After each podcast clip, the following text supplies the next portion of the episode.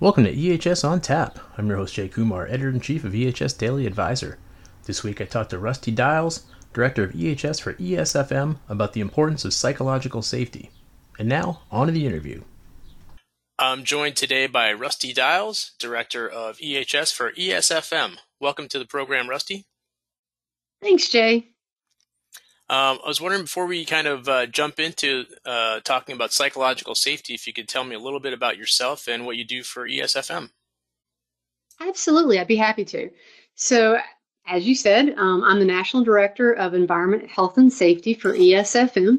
Um, I have been in EHS for 20 plus years. Um, I got started in, in heavy manufacturing like sawmills and paper mills, and then kind of moved over to um, a little bit lighter uh, manufacturing with semiconductors and did some consulting before I wound up with ESFM. And so I've been with uh, ESFM for five years. Um, we're a sector of Compass Group, um, which is a very large global corporation.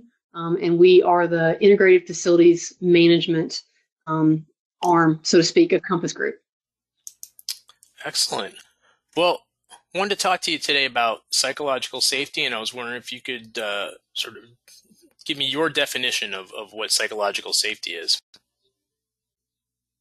Absolutely, absolutely. Um, and, and really, psychological safety to me is about people being comfortable to speak up and speak their mind, um, and not, and I say comfortable, but even more encouraged. Um, they feel okay. They they feel fine with admitting mistakes, asking questions. Um, they're not afraid of of someone making fun of them or even punish them, punishing them for them not knowing. Um, I attended a course, uh, one of the safety conferences, a course, in in uh, the instructor, Dr. Stephen Simon, had a great had a great uh, analogy for it. Um, he said that if organ- organizational culture is what happens when no one is watching, then psychological safety is what happens when everyone is watching. Oh, that's a good one. Yeah. Um, so, how much progress would you say businesses have made in terms of supporting their workers' mental health? They've made amazing strides. I mean, as I said earlier, I've been in the uh, EHS for 20 plus years. And when I first came out of college and, and started working, mental health was barely spoken about, right? Mm-hmm. Um, we had most companies had the the EAP, the Employee Assistance Program, which for what it was, I mean, so happy that we had that. But at the time, it just wasn't talked about a lot. Um, and then from a safety perspective, we spoke a lot about, um, you know, buzzwords like empowerment and engagement, but there were very rarely any actions or backing across across that. So I think we've come a, a great deal. I've attended several courses um, during safety conferences about psychological safety. It's more written about. We're on a podcast about it right now. So yeah. I, I think companies companies recognize the importance um, and and it's just getting a lot more traction than it did 20 years ago. Do you think that's uh, partially because of a, a generational shift uh, where you know younger workers are maybe more concerned about that than uh, you know sort of the older generations were? You know, yeah. So, so I think yes, that, that that's a piece of it. Um, definitely that um, as as the, the the younger generation grows up, in general, we're speaking more about mental health. There's more knowledge about it. We've learned more. So I think that's one piece of it. Is just the advent of technology where we can do more research and, and, and as individual consumers learn more about our own mental health. But then that younger generation grew up with that freedom in a way that the older generations, like myself included, didn't. Um, so they're not afraid to speak about it. So I do think it's it's a, a little bit of both in that aspect. Because it's really now, I think people aren't afraid to say, well, if my mental or psychological health isn't being supported at this company, I'm just going to go somewhere else. Absolutely, I completely agree. And and just with conversations with um, colleagues and you know associates through the the most recent years, um, yes, that's that's becoming more and more of a consideration when you know people are looking at companies. Um, what is the the environment that I'm going to be working in? Is it a toxic work environment? Is it going to impact my mental health? That's again, as you said, that's becoming more and more important. Uh, how much of a an impact did the pandemic have on sort of, I guess, paying attention to, you know, uh, psychological safety and mental health? You know, that's that's an interesting question and one I hadn't really thought about until this moment. But I think it had a, a very big impact um, on psychological safety, on our mental health. Um, so many people went from, you know, as humans, we're social creatures, right? So, so many people went from seeing people every day, interacting with the public and interacting with coworkers, to not seeing or speaking to anyone for mm. for months in some cases. So, one that had a, a huge, I think, negative impact just on those, you know, our mental health. And then because of that, because we started seeing, you know, especially like with school children, um, so many were starting to struggle with school because they didn't have that interaction. Um, and so I think that the pandemic brought that to light in a way. And from there, it got reported on. There were statistics, it got studied. The media spoke about it in a way that we had never done in the past right? Because all news there for a while was the pandemic and the impacts of pandemic. Yeah. So I completely agree. I think it shed more.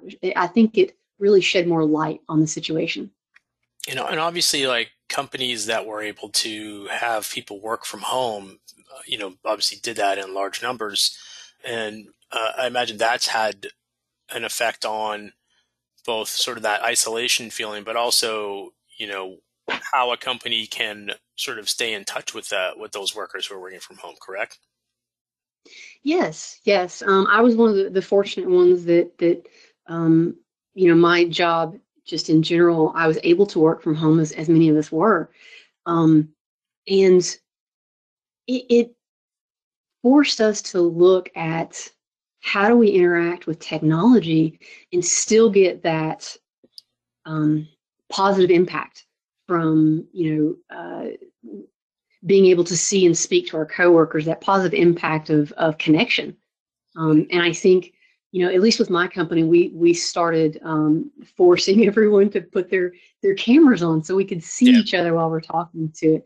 Um, so so yeah i think that was um, i think a lot of companies have reassessed uh, how they do business because of that yeah, I, I mean, I, I, you know, speaking personally, I'm still working from home most of the time. I, I think they, my company's had us go in once a week, um, which is you know kind of enough to to see people, but then you're kind of you know back, you know, uh, by yourself for you know four of the five days of the week. But um, and you know, I, I never worked from home prior to the pandemic unless I absolutely had to.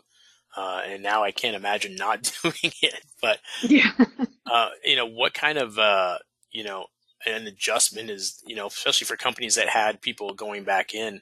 You know, what are some of the things that they had to do to kind of, uh, I guess, help workers readjust to you know sort of the old way of working as opposed to you know the remote way. You know, I think a lot of companies I think you're right. I think they had to take a look at how we've we been doing business, um, and how can we do business? How can we get people back to work um, if they wanted people in the actual office?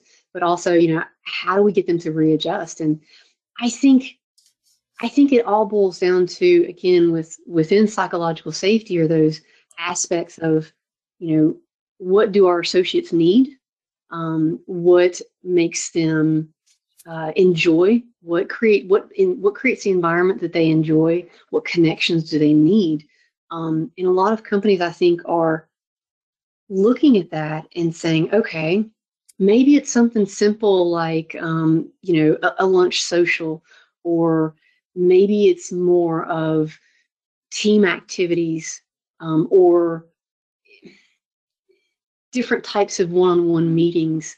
Um, again, maybe doing a little bit slow, but then eh, taking what they're learning from that, from these these different activities, taking what they're observing as as people come back into the office, um, or continue on with you know working from home, and adjusting how they interact with people, um, because again, one size doesn't fit all. So it's important that uh, businesses give have multiple avenues um, for people to, to connect and for managers to work with their associates and for um, that feedback, that give and take of information um, between uh, employees, and from there making sure that they're they're they're comfortable. I mean, because that's really all it is is about is is making sure that associates are coming back, enjoying what they're working, feeling comfortable, having you know the being able to speak up and, and talk to each other about things. So I, I think I rambled a little bit on that, but I, I, think that's the biggest thing is is just people, companies um, assessing themselves and seeing what works and what doesn't. Because I and you know you mentioned it earlier. You know the companies used to you know they'd have an EAP and they kind of say you know if you you know have any issues just go to the EAP and you know or, or you know yeah. go to this you know website or you know call HR or something. But uh, it seems yeah. like now that you know companies need to kind of go beyond that lip service and really kind of you know uh, show that they prioritize psychological safety. So I think you know though you just mentioned some ways to do that. Uh, is it is a real key to just sort of you know actually like talking to the you know to individual employees to see how they're doing as opposed to having them fill out a survey or you know what I mean like like is it kind of that that you know actually talking yeah. to somebody to to really know what's going on well I I think both are valuable still um again as we as we grow as as we mentioned earlier about you know older generations versus younger generations I think we still have to have all those avenues for for that that conversation because there are some people that it's just part of their personality. They're not going to they're not going to want to talk and feel comfortable right. with that one-on-one conversation. So having that anonymous survey, you know, there's value there. But then there's others um, that absolutely you're going to get more out of them having that one-on-one conversation or doing small group you know kind of focus groups and having conversations like that. Um, and but i do think we have to be straightforward about it and open about it. Um, I, I, think that um, we have to put a focus on actively changing a culture or actively um, talking to associates about how are you doing? Um, you know a lot of companies have instituted mental health days um, I know, at least here at ESFM, we uh, we do a lot of you know safety topics and conversations about mental health, um, and that flows into you know diversity and inclusion as well. Those kind of go hand in hand with psych- psychological safety, and I, I, know a lot of companies are um, doing a really good effort on uh, their their diversity and inclusion groups um, and getting that information out there as well.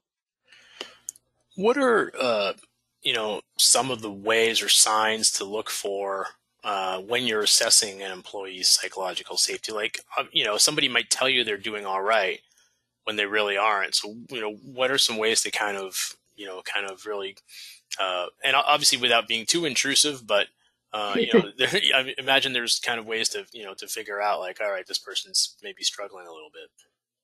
Absolutely. Um, absolutely. That, that's a great question. It, you're, you're looking at all aspects of, of the associate. It's a lot easier when you know that person individually. So like if, if you've been the manager of that employee for a long time, you know what their performance looks like. You know what their daily attitude looks like. So that's a lot easier um, to be able to watch where, oh gosh, you know, their performance is kind of slacking off or they, they normally rock, you know, that meeting and they were, not they felt like not prepared for it or um, they always have a smile for everyone and, and they're not they're not as into it or happy as normal and those are some some easy things observations and, and as you said then you have to break the conversation easy to um, to try to help.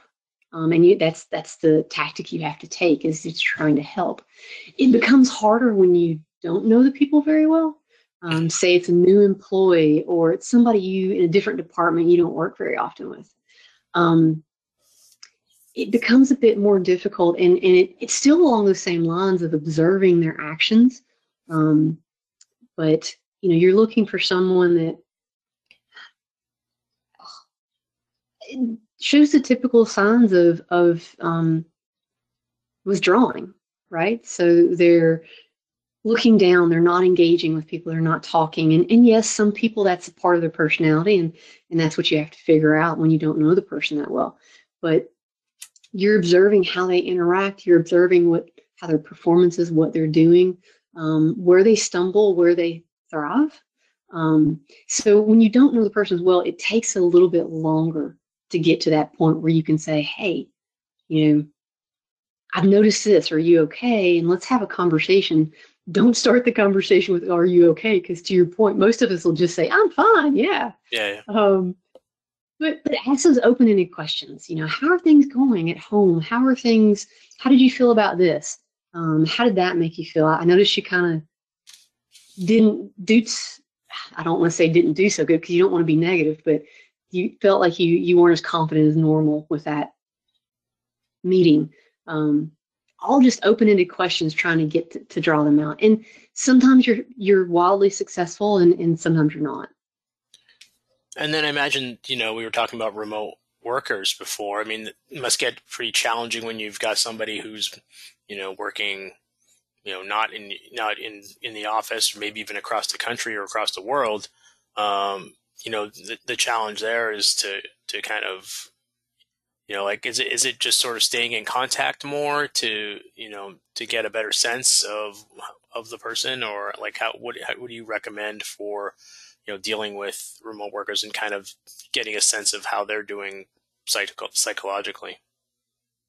Absolutely. I mean the the first step is is staying in touch more. Um, and then it goes back again to that feedback. Um, it's or the conversation and then feedback sorry. But it's it's all about what you start with. As as companies as we grow we want to make sure that we're growing um, we have a growth mindset and we're growing in a positive and inclusive way. So that's that's kind of number one. And with those remote remote workers they do create a challenge um, and having frequent contacts or check-ins um, and having conversations again, not just about work, but in general, how to asking more open-ended questions and how things made you feel or how how are you dealing with something um, and then giving feedback. So once that person does open up to you it's so very important that you address any concerns that they have bring feedback to them get back with them or um, provide help if they if they say hey I, I need help with xyz try to do something. Sometimes you can't you can't take care of everything, right? But at least have a conversation with that, them about why you can't help or why you can't do whatever it might be. But keeping in contact contact with them and and um, trying to support them as they need, getting to trying to figure out what they need and then supporting them in that way, I think goes a long way. Um, but it'll always be difficult with remote workers. There's just um, our technology hasn't caught up with that yet. Hopefully, sometime soon it will. well, and it's also uh, easier, you know, if you're sitting, you know, on a Zoom call or whatever to you know it's it's harder to tell really like you know if the person's just being quiet because they're on a call or if there's something more going on. Absolutely. Absolutely. And that that gets back to trying to know the people that you work with or work for um, or work for you. Uh, again, as humans, we we all value connection, um, and so making sure that we, as leaders, are showing that we care, um, are supporting our employees.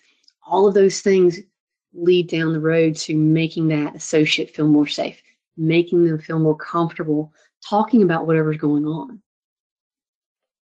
Uh, and I imagine, you know, if you are talking to an employee, um, you know, remote or, or otherwise, and you sense that there's something that they're suffering a little bit psychologically, there's a pretty wide range of things you can do to help them. Uh, correct? Absolutely, absolutely, and, and it's not just called the EAP anymore, even though right. the, Maybe the EAP yeah. is it's it's a great resource. Yeah. Um, but but uh, there there's absolutely a lot more that that can be done now, and it, and and if we have that frank and open conversation, um, it, it's all about figuring out what that associate needs because it might be something simple like you need to go to the EAP and maybe get some free counseling. The EAP has grown so much with what they offer now, but along those lines, there's other options.